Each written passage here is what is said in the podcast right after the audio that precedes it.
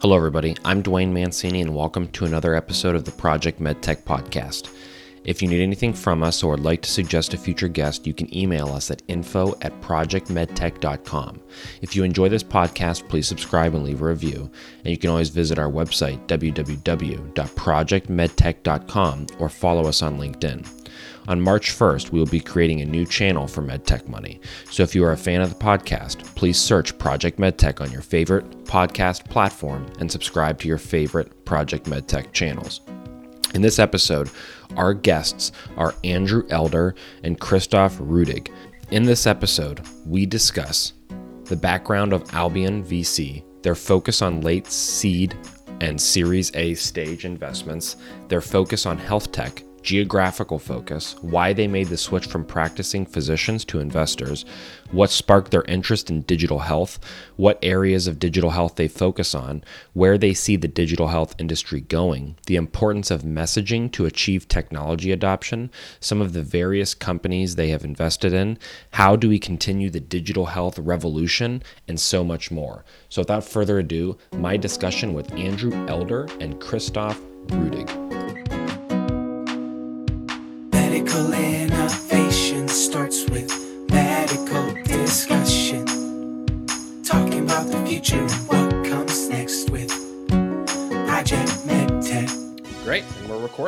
So, Andrew, Christoph, welcome to the podcast. Thank you for having us. Yeah. So, um, I, I, I, Andrew, I'll start with you, and then and Christoph, and then we'll move to you. If you guys just want to give a brief uh, background on on who you are, and then we'll go from there. Yeah, sure. So um, I started out as as a doctor. I trained in Cambridge, UK. Um, went down the surgical line and trained in neurosurgery um, before realizing that commercial world was um, actually more interesting than neurosurgery, and um, spent five years getting some commercial uh, spurs with Boston Consulting Group, and then have been in VC ever since. Wonderful. And uh, Christoph? Yeah, so I'm uh, also a, a, doctor by background. I specialize in radiology, and then I joined uh, Bain um, Consultancy, doing management consulting focused on, on healthcare for a couple of years. Uh, after that, I joined uh, a UK-based venture capital fund called 3i, um, doing you know mostly life science investing for two to three years, and then I had a brief stint at GE where I was responsible, so General Electric, where I was responsible for M&A for their healthcare IT division um, uh, before I joined Albion roughly 10 years ago. Wonderful. And and so Christoph, uh, just real quick, from a radiology perspective, um, are you are you diagnostic or interventional? So I was diagnostic. I was primarily doing uh, actually MRI at the time. Okay, wonderful. Yeah, two of my best friends are both radiologists. One's diagnostic and, and one's interventional, just finishing their fellowship. So um, I figured I'd ask. Yeah. So so Albion VC. Um, when was it founded? Uh, Andrew, were you the founder?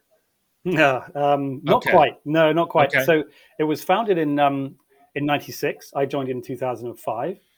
Um, so yeah, we've been investing now for wow. for, for, more than 25 years. Um, and it was founded by someone called Patrick Reeve, um, who started with a with a small fund of, a, of um, 40 or 50 million and uh, and is now managing um, around about a billion dollars. Okay. Wow. Okay. So you guys are you guys are a fairly large uh, group then, um, and and so do you have a geographical focus? Yes. Uh, so okay. we we are predominantly focused on the UK. Okay. Um, we we have uh, plenty of companies who are globally facing. Most of our most tech companies really are globally facing you, um, but we most of our companies are based in the UK or in in Europe. Okay, and is there a uh, phase of company you're typically investing in? An average check size? You know, do you have follow-on investment? Uh, I think the listeners would be curious to hear some of those details. Yeah, so we we focus on late seed and Series A as our first check and entry point uh, but then typically follow into the B rounds and sometimes into C. Uh, and we also have a couple of funds which which invest in earlier stage uh, deep technologies.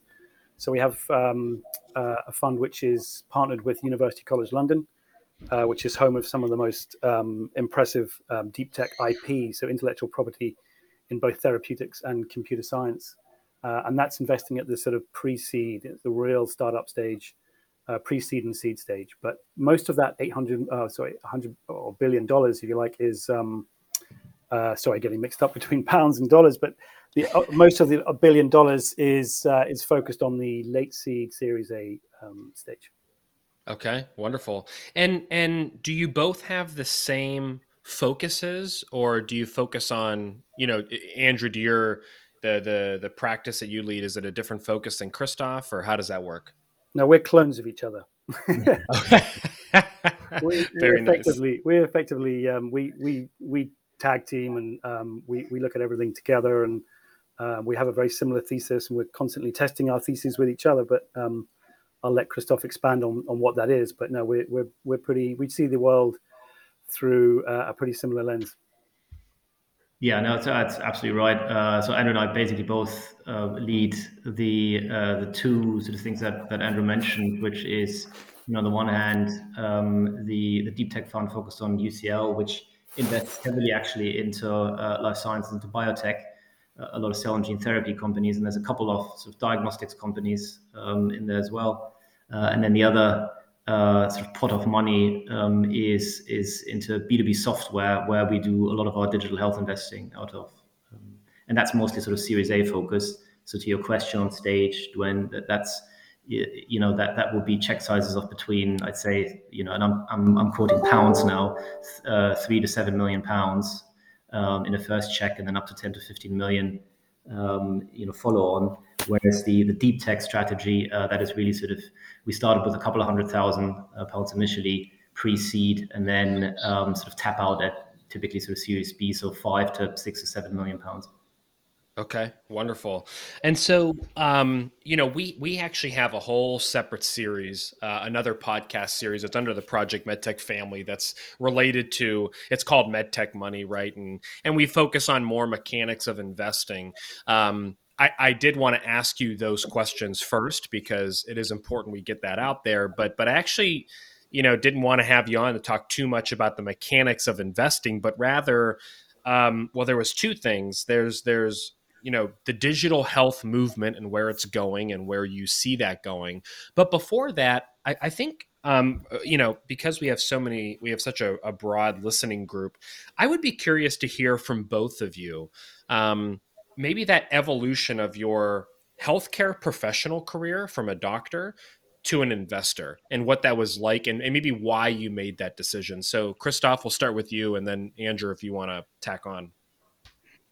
Yeah, that's a very uh, interesting. I have to sort of dig uh, back uh, in my memory because it's now uh, it's over 15 years ago uh, that I that I made that shift. Um, I think you know for me it was primarily um, around a uh, sort of um, bit of a disillusionment with the, you know, the, the this I, I, call it sort of slightly sclerotic structures in the hospitals, uh, certainly in Germany where I was training. Uh, it was very, um, you know, very hierarchical. Really, it still is actually to this day. Still talking to some of the ex-colleagues, um, and uh, you know that I guess coupled with the fact that as a radiologist, you sit in the basement and never see the light during the day um, probably uh, you know tipped me uh, tipped me over to, to saying actually let's let's try try out something else. And so what I did then is I you know I applied to a bunch of the consultancies as you do when you're sort of a, bright you know young um, uh, doctor not wanting to blow my own trumpet. Um, and you know I just had a really good sort of um, fit I guess with with Bain at the time and um, you know and and so you know made the switch uh, there to um, to consulting, uh, and that actually was a very, um, I think, a useful thing to do because, you know, as a as a as a sort of young medical doctor, you're obviously you know trained to uh, become a specialist, and you become very very good at what you do. And you know, in my case, it was radiology, um, but you have you know very little understanding of actually the world outside of healthcare, and particular, sort of you know commercial nows, um, you know how to look at businesses um, you know, all, all, these sort of things. And, and consultancies, you know, the, the, management consultancies are very good at training you up on that. So that was a very useful, um, I guess, switch for me, very useful experience. Great. And, and Andrew? Yeah, so I made the switch. I started to make the switch in my mind, I guess, all the way back to medical school. I started doing a PhD, in fact, um, in Cambridge. And uh, this was the early 90s. And the thing which was really starting to kick off then was the biotech bubble. So biotech investing and biotech startups were starting to to spring up in Europe um, as they had done in the in the US in the 80s. And uh, it's I suddenly found I was reading Nature Biotech more than I was reading Nature the magazine itself. So I was instead of reading about the science, I, I wanted to read a bit about the science, but I wanted to know what the spin out story was behind the the science and you know who was commercializing it. And I just found I got more interested in that. So I I went into the sort of operating theatre, if you like, with this in the back of my mind. that Actually, this whole world of commercial startups was there, and it just seemed hugely exciting. It, it was fascinating. It was sort of um, early stage pioneering stuff, and people raising money and building companies was just seemed to be really exciting. And and the, the operating theatre was fine, but um, I realized 30, 30, years of doing the same thing, um, staring down the same microscope, um, just didn't really suit me. And actually, my mind was one which just liked the variety, and the commercial world just oozes variety. Every single um, startup we talk to is different. Every team is different. Every market or subsector that we we deal with is different. The the way the regula- regulations are applied to each different country, to each different subsector, it's just extraordinary the, the variety and richness that you have to deal with. And so, moving from medicine, which is a very sort of algorithmic, straight diagnostic kind of pathway or treatment pathway, moving into a sort of much more unstructured world of commercial SMEs, I, I just found absolutely fascinating. And you know, um, made the shift across 20, 21 years ago and have never looked back. And, um, you know, I, I, like going back into hospitals and talking to some of my, my mates, but never do I regret moving into the, into the commercial world. Wonderful. Yeah, I, I, appreciate that. I mean, I think I talk to a lot of um, healthcare providers, whether it be nurses, nurse practitioners, uh, physician assistants, physicians who are, you know, uh, thinking about this switch of of maybe you know not practicing anymore and and and doing something else. So I always try to try to get that that thought process that you had um, when, when, you did it. So I, I appreciate that. Um, so another the other the other big piece of this is digital health, right? Healthcare in general, the the digitization of of, of healthcare, um, and and obviously um, the COVID nineteen pandemic has um, you know pulled this through a lot faster than I think initially people would have thought back in 2019. Um, but but I'd love to just hear you know from you guys if you want to kind of set the stage of of digital health and and maybe why it's necessary in healthcare yeah, sure. Um, so, okay, Christoph and I have been, you know, thinking about digital. Well, it wasn't even called digital health, health IT software for for for the, for the health industry ever since we were mm-hmm. using it back in the '90s, and we were just always amazed at just how laggard the industry was and and how little um, sort of digitalization was going on uh, and how little was being spent on this. And, and we can understand why. We understand the whole clinical angle and that actually it's difficult. Clinical workflow is not not straightforward, uh, and software tools were clunky in those days. And um, but we were always just amazed at the, the, size of the opportunity of what you could do if you would just digitize and your your data. Um, and, and, at the first time I ever experienced it was was with the early early implementation of PACS. So in the radiology world, where we were using film uh, X-rays when I trained, and then when I worked in the first hospital where where we had a PACS system and, and digital radiology, it was just an extraordinary sort of experience because you're suddenly seeing the efficiencies of a hospital just by one aspect being digitized. The the efficiencies, the amount of time the junior doctor spent running around chasing around films suddenly just disappeared and, and, and life was was wonderful and much more efficient when everything was digitized, stored centrally and distributed anywhere, both in and outside the hospital. So that was, a, if you like, a salutary moment of, of experiencing the efficiencies of, of digitalization. And then after that, I suppose it's been a, a sort of decade of frustration of, or more than a decade, probably almost two decades of frustration of just how slow everything was to to change. Um, and over over here, we had a massive digitalization push called the National Program for IT, which was a top-down, massively funded waste of seven billion pounds, um, which pretty much went nowhere. And everyone realized that you can't do these things top down; you have to do them bottom up. And that then, if you like, brought in a, a world where for six years or so we'd had the bottom up approach locked out and SMEs could go nowhere. And suddenly we had government saying, actually, top down doesn't work. Um, let's open things up to SMEs. And so we suddenly, you know, Christoph and I were thinking about this about the same time. We suddenly we saw a world where small uh, bottom up um, software developing uh, companies could start to get a, a bit of a hold uh, in, in the health system and develop best of breed applications.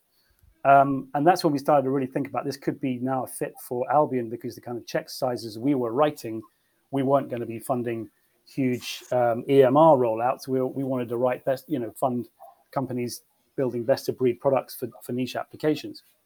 Um, and so that's where we started to really get get involved. And that was probably around about 2005, 2006. We, we started to invest in that. So we've been doing that again for the last 16 years, and it's been a steady steady rollout and gradual acceleration.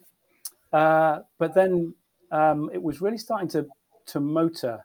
Certainly, when on the pharmaceutical facing side of things, really starting to motor in the sort of five six years pre-COVID, and starting to motor two or three years before COVID on the clinical side. But then COVID came along and just put rockets under under both. Um, and so, you know, for Christoph and I, it's been two of the most exciting years. Been a crazy couple of years, but we're now coming out of this just thinking, okay, now's our time. We've been doing all this practice for the last 15 years, thinking about health IT, now digital health, and it's just a brilliant, brilliant opportunities to start actually actually building small companies. And there are just, you know, hundreds of them just coming coming uh, you know along. Whereas previously we were looking at handfuls of, of companies, we're now looking at hundreds. So it's just fantastic. Yeah. So, so Christoph, maybe I'll ask you this: as investors, right? Before, if you had a limited amount of digital health companies, right, to look from, to look from, I'm guessing generally there wasn't as much competition, but but maybe now there's because of how popular it is, there's multiple companies trying to solve the same issue. So, as a digital health investor, did that make investing harder? Because now you have to pick maybe the right company? Or or do you guys see that more as a great there's more more investments to pick from better competition it gets the word out there. How, how do you evaluate that yeah, I think the short answer, Duane, is is is the latter. Really, um, there you know clearly are now more and more uh, companies, and this is you know basically based you know it's based on the trends that Andrew just laid out, which you know, pre-COVID, you had already growth, and you know, COVID has accelerated that significantly. Um, and you know, there's therefore much more opportunity for us to invest. Um, it, it does mean that there's more competition, um, but at the end of the day, the I think the opportunity here is so significant. The markets that are being created are so significant.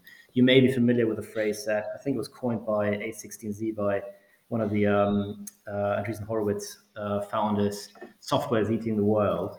Uh, I can't remember who of the two it was, um, but you know that was coined sort of 10 years ago. And if you look now, just outside of in general technology, general software, the probably five largest companies uh, and probably nine out of the 10 largest companies, I'm not sure I've got these stats entirely right, but directionally they are right. Uh, they are now all software companies. If you look 10, 15 years ago, they weren't.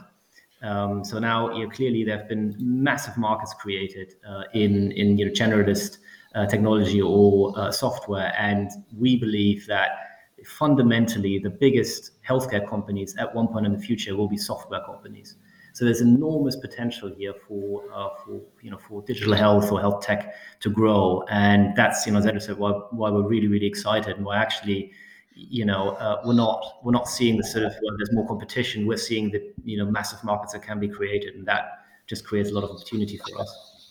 Yeah, I mean, from just from a general sense, and I'm, I'm certainly not an expert in this space, but when you see companies like Amazon, Google, and Apple, all three of which are making significant investments in digital health, um, it's generally a, a, pretty good indication of where the market's going, right? If, if those three behemoths are, are, are playing in that space, I mean, even Microsoft is, is in that space as well. So, um, uh, let me ask you this. So when, when, when investors first got into the medtech scene, right?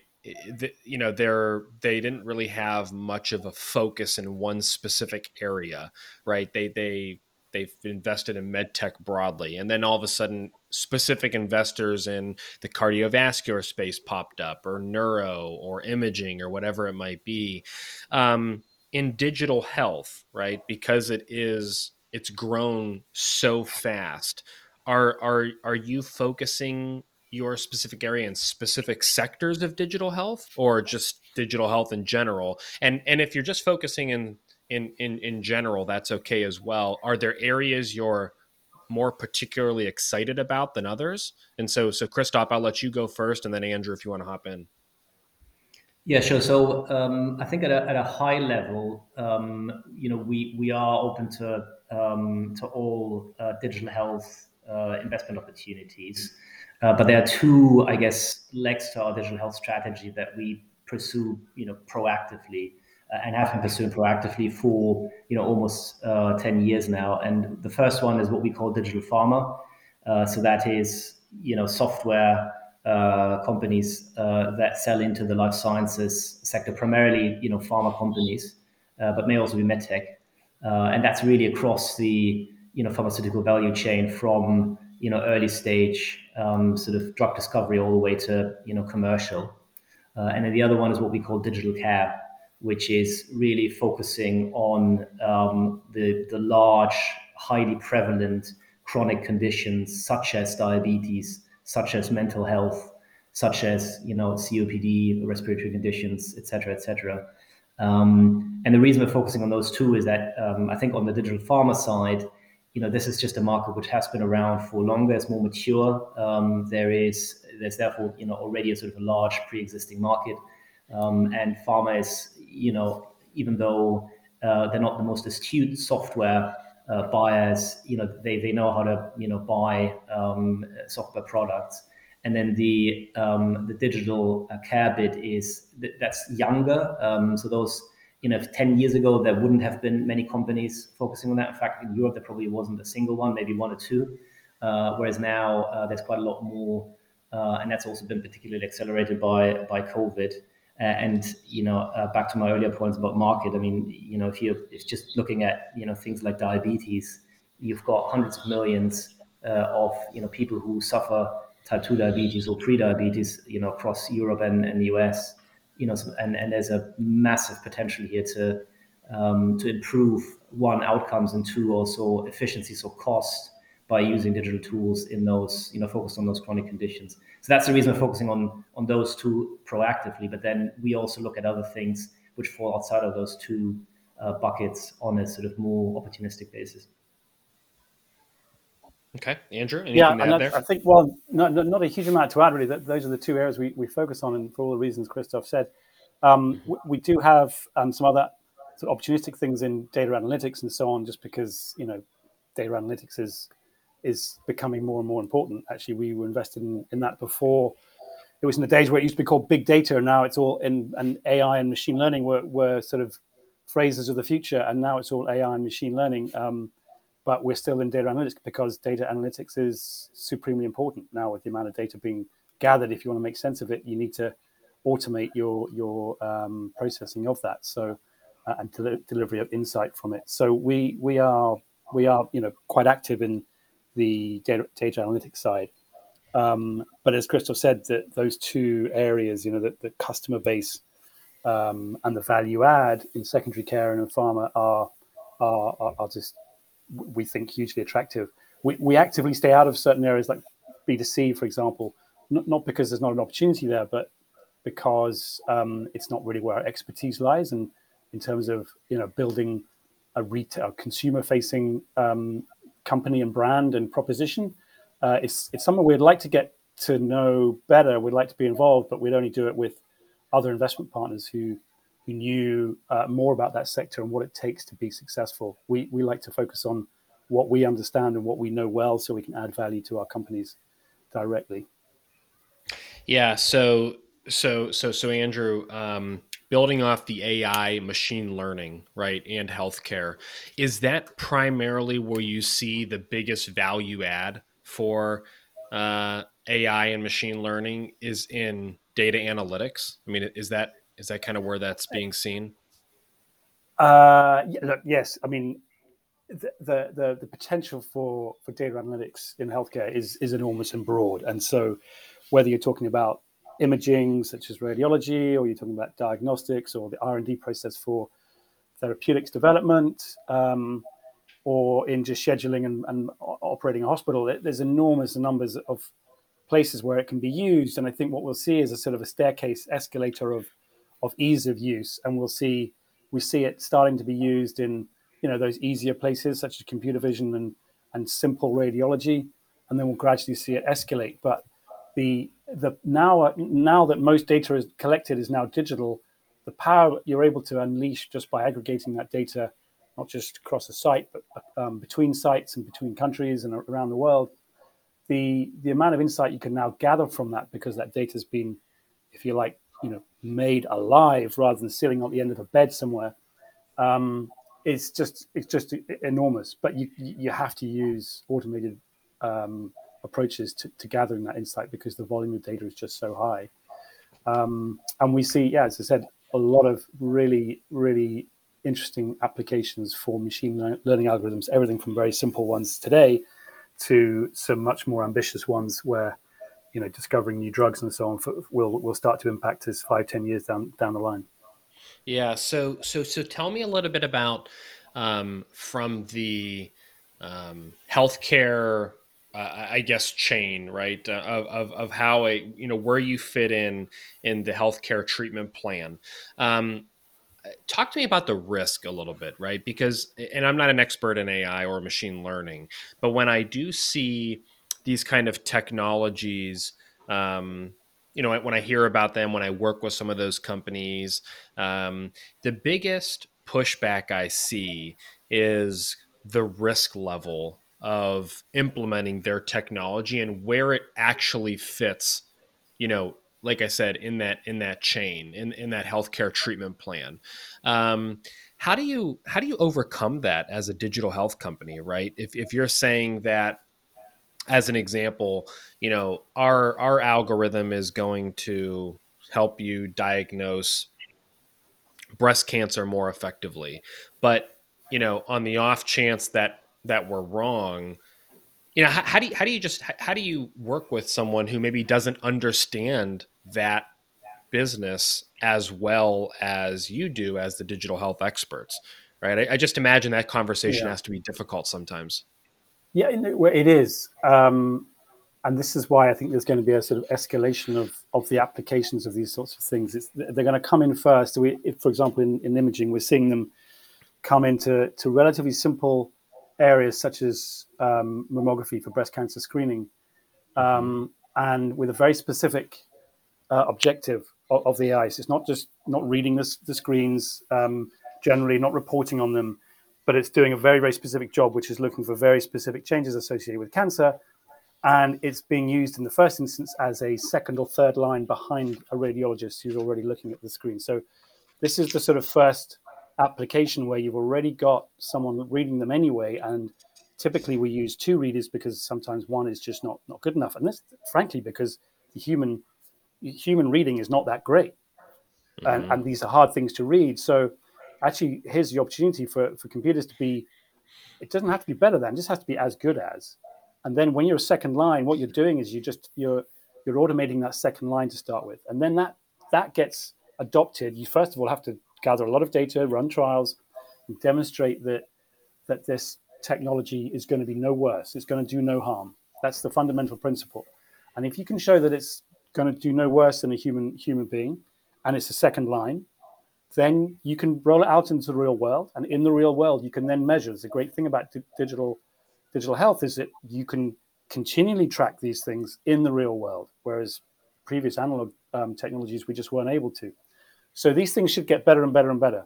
And then as we're able to track, you can then you can then publish further data which shows this really is doing no harm. This is actually improving. And so as that data set grows, then confidence grows.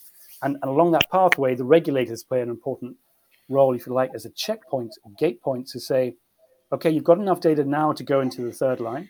Now you've got enough data to go into the second line. Now, this will be a few years in the future, maybe you could be in the first line. And, and that's where the reassurance comes in as a sort of a safety net. But ultimately, clinicians need to get comfortable, to your point, um, and they need to see this data being produced and and they, they need to see it being used in their peers' hands and the peers talking well of it. Um, so it's a mixture of data in the real world, both trial based and peer based, um, and then also regulators getting better and better at, at, constantly reviewing the data that's being produced and, and, and having a judgment as to whether this is working or not. Yeah, Andrew, Andrew, I really appreciate that. I think it's you know it's something that any med tech, whether it be digital health or an actual physical medical device, has to deal with, right? Of of changing end users habits or or a process right? That's always going to be difficult is is figuring out how your you know p- product fits into that that that chain. Um and and but but with digital health it's just even harder because there's there's that component of you know not being able to maybe see it or understand it. Um so so i appreciate that background. That's super helpful. Um i i, I want to end on this. Um well actually uh, let's let's I want to end on two things. Um, first off, are, are are there any companies in your profile that you know I don't know have have had some success in the recent future that you can share? Um, maybe just give them a little spotlight of of what they're doing and where they're at. Christoph, you want to go? Sure, yeah. Uh, so you, when you say profile, you mean our portfolio, so companies that we have that Albion VC has invested in, Duane? Yeah, yeah, yeah. yep. Yeah. Okay. Well, I mean, um, maybe uh, worth mentioning uh, a company called Oviva, uh, which is actually a Switzerland-based um, digital health company um, focused on uh, diabetes. So basically, well, diabetes and obesity, basically digitizing um, a lot of the processes that are uh, currently done to, you know, take care of patients with um, with diabetes or pre-diabetes or general obesity for you know other medical conditions, um, and uh, they're active across a couple of um, European countries, so the UK, Switzerland, Germany, and France. Um, we invested in them in 2016, um, and you know they've grown you know phenomenally well over the last couple of years. Also, partly now um, sort of accelerated by the pandemic because what they enable is basically to um, to to to convert sort of face to face meetings uh, between a dietitian and their their patients um, who are on weight loss programs uh, from face to face, as I said, to remote. Um, and um, they've recently raised uh, a Series C uh, that's all in the public domain um, of eighty million dollars, um, uh, with led by Temasek, which is a large um, Singapore sovereign wealth fund, and Sofina, a, a Belgium-based quoted unquoted fund manager. Um, and you know they they fall into this digital care um, bucket that I mentioned earlier, uh, Duane, which you know is really digitizing, I guess, you know, um, a, processes um, for um, you know for, for taking care of um, of uh, of obesity related, conditions, including diabetes. So that's a you know a, a massive problem. These these patients are you know generally not uh, well taken care of uh, because it's just you know very cumbersome uh, to do the um, you know the, the weight loss uh, programs. And uh, the compliance for these programs is extremely low because they you know the patients have to go to these face-to-face meetings uh, either these are group sessions or they're or they're one-on-one sessions. Um, and you know you've got you know two to three sessions per, per month over a couple of months for these interventions uh, and then everything sort of paper based and you know it's just it's just very clunky and you know how things were done um, I guess before computers, you know, 20, 30 years ago. And, you know, and they've got, you know, an app um, with all sorts of functions, you know, diary function, you know, you can take pictures of your food and, you know, uh, and, you know, counts the calories automatically. You can hook it up to all sorts of devices, including scales and all that sort of stuff. So it basically brings the whole treatment of diabetes and obesity related conditions into the 21st century. Uh, and they are the leading company in Europe um, doing that as I said, grown phenomenally, um, are doing really, really well. So we're, we're, you know, we feel very um, lucky that we've, you know, been able to um, accompany them on their journey um, to, to this stage, um, and hopefully yeah. we'll continue to do so going forward. Yeah, that's awesome. So two quick questions in relation to that. Did you say 18 or 80 million series. 80 sorry 80 uh, oh wow. Okay. Yeah. wow. That's yeah. awesome. Um and then the second question is does does so does albion do they do you usually take um a board seat with your investments or is it kind of case by case basis? It depends on the size. You know it is it's sort of case by case. Uh, in yeah. Oviva's case we do have a board seat. Larger investments we would have a board seat uh, so yes, but you know, for us, it, it, it, this is less about um, actually just being on the board and you know and and um, throwing our weight around. We're much more focused on trying to support the companies, you know, through I guess just our our experience, expertise, and the platform um, that we are that we're building to support companies, you know, scale. Wonderful. And then, uh, so so Andrew, do you want to highlight another company? Yeah, we're, we're not supposed to have favorites, but um, I, I, have a soft spot for for another company in the in the similar so digital care again, and um, and this is um, a company which I have a soft spot because it's it's doing children's mental health, and I suppose it's because the the the, the issue is so pressing at the moment. It's so it's such a big deal, um, and the demand is just going through the roof, and uh, it's a, an area which in the past um, it's just been so underserved from a provision perspective, certainly in Europe. Um, and so mm. we've got this sort of perfect storm of enormous demand, especially in the last few years. Um, and we can speculate as to all the reasons. Um, uh, but it's perfectly positioned to, for, for, for technology to, to actually have a massive impact um, in dealing with that huge spike in demand. Um, and mental health is particularly lends itself to technology use just because because of the the nature of, of mental health, quite often people prefer to to actually engage with with their um, with a therapist or, or physician uh, in either an asynchronous way or, or through a technology uh, medium. Um, being there face to face with them doesn't necessarily help. Um, so it's a great a great area of, of healthcare to, for technology to have massive clinical impact. Um, and and uh, yeah, so we have a company called Healios in that space, which is one of the leading um, technology-based provision uh, companies for, for, children with mental health in, in the UK, and it's just growing like a weed. Um, so it's explosive growth, and and one of the things which is really fascinating about that for us is that not that many people, um, investors, um, understand about investing in service company, which primarily, you know, fundamentally still a, a service company where we are providing therapy to patients. There needs to be a person involved, but there's also we're building a technology company. Um, and the technology is used to, to deliver the, the, the, care, but also to monitor the care and to optimize delivery of the care. So it's a, it's a real hand in hand thing of building both a service company and a software company. Um, and doing those two things together is not trivial. Um, and most, techno- most investors either want to be in a technology company because they're software investors, or they want to be in a service company because they're service investors. But, but doing the two together is an area where Christoph and I are sort of building building some experience um, on the job. Really, um, these are the first kind of companies in Europe uh, which are trying to do this at scale. Um, and uh, Oviva was an example of one, and Healios is example of another. Um, both of them in massive areas of unmet need, and we think technology can make a difference in delivering that that that real sort of face to face service. That's great. So, to to to, to end, um, I would love to know your thoughts, both your thoughts, and and again, we'll start with Christoph and then Andrew. How do we continue the momentum around the digital health, you know, transformation or, or innovation that's been built um, by the pandemic? And it's not by the pandemic, but has certainly been pulled through in a vacuum by the pandemic.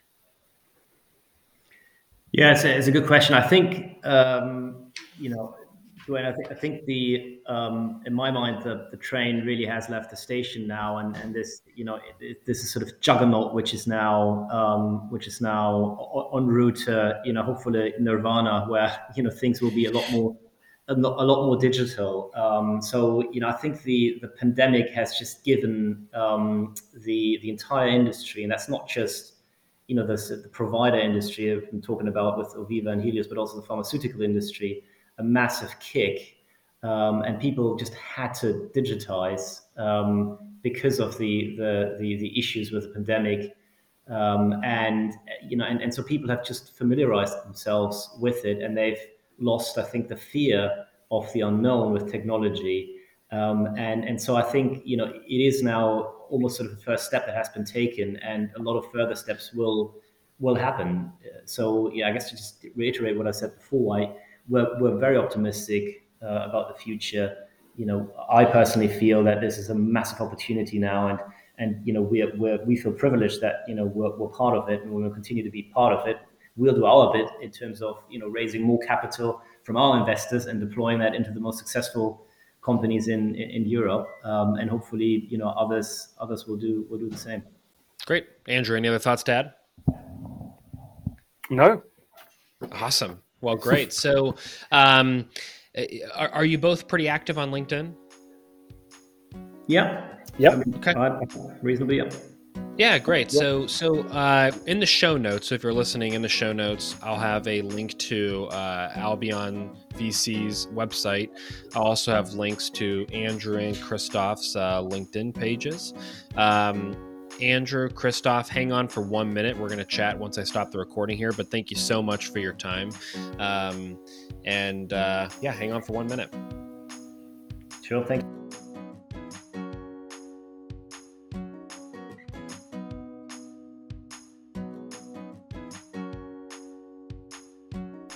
Thank you for listening to the podcast. If you enjoyed this podcast, please subscribe and leave a review. If you need anything from the podcast, you can always contact us at info at projectmedtech.com. Thanks for listening and have a great day.